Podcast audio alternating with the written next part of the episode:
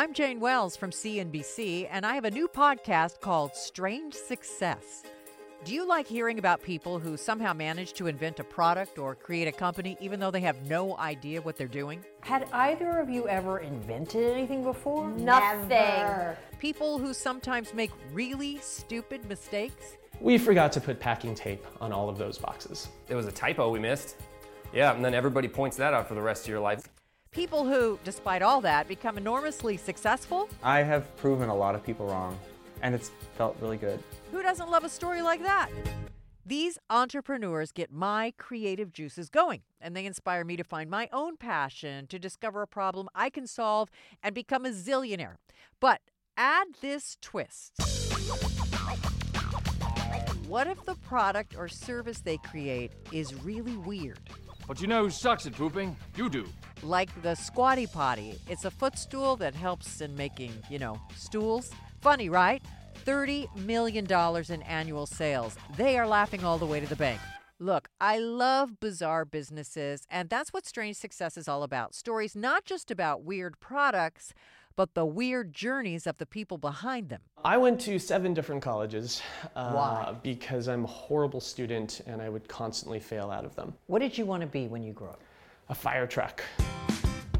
That guy co created a card game about cats which blow up. First year sales, close to $50 million. You'll hear his story over the coming weeks, and you'll also hear hers. The real answer is I don't love bathroom odor. So she figured out a solution, and she's made tens of millions of dollars, but only after going bankrupt twice. But wait, there's more. You'll hear the really weird story behind the guy who makes the world's best sex dolls. I actually borrowed some money from my parents to buy my first drum of silicone. And we will bring you the incredible story of Mike Lindell, the creator of My Pillow, a company on track to do $300 million in annual sales. How long you been clean and sober? So January 16, 2009. So you started My Pillow while you were still an addict. Right, people say that all the time. They say that's one of the biggest miracles ever.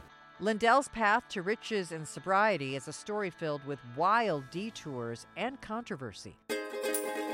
He and the other unusual entrepreneurs share their unique experiences in this podcast, along with lessons they've learned and advice they give to others who are starting out.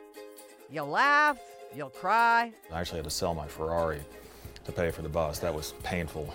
I'm sorry. Very painful. I'm so sorry. Yeah, people, yes, shed lots of tears about that. Okay, maybe you won't cry, but you will definitely laugh, and perhaps you'll get your own big, weird idea.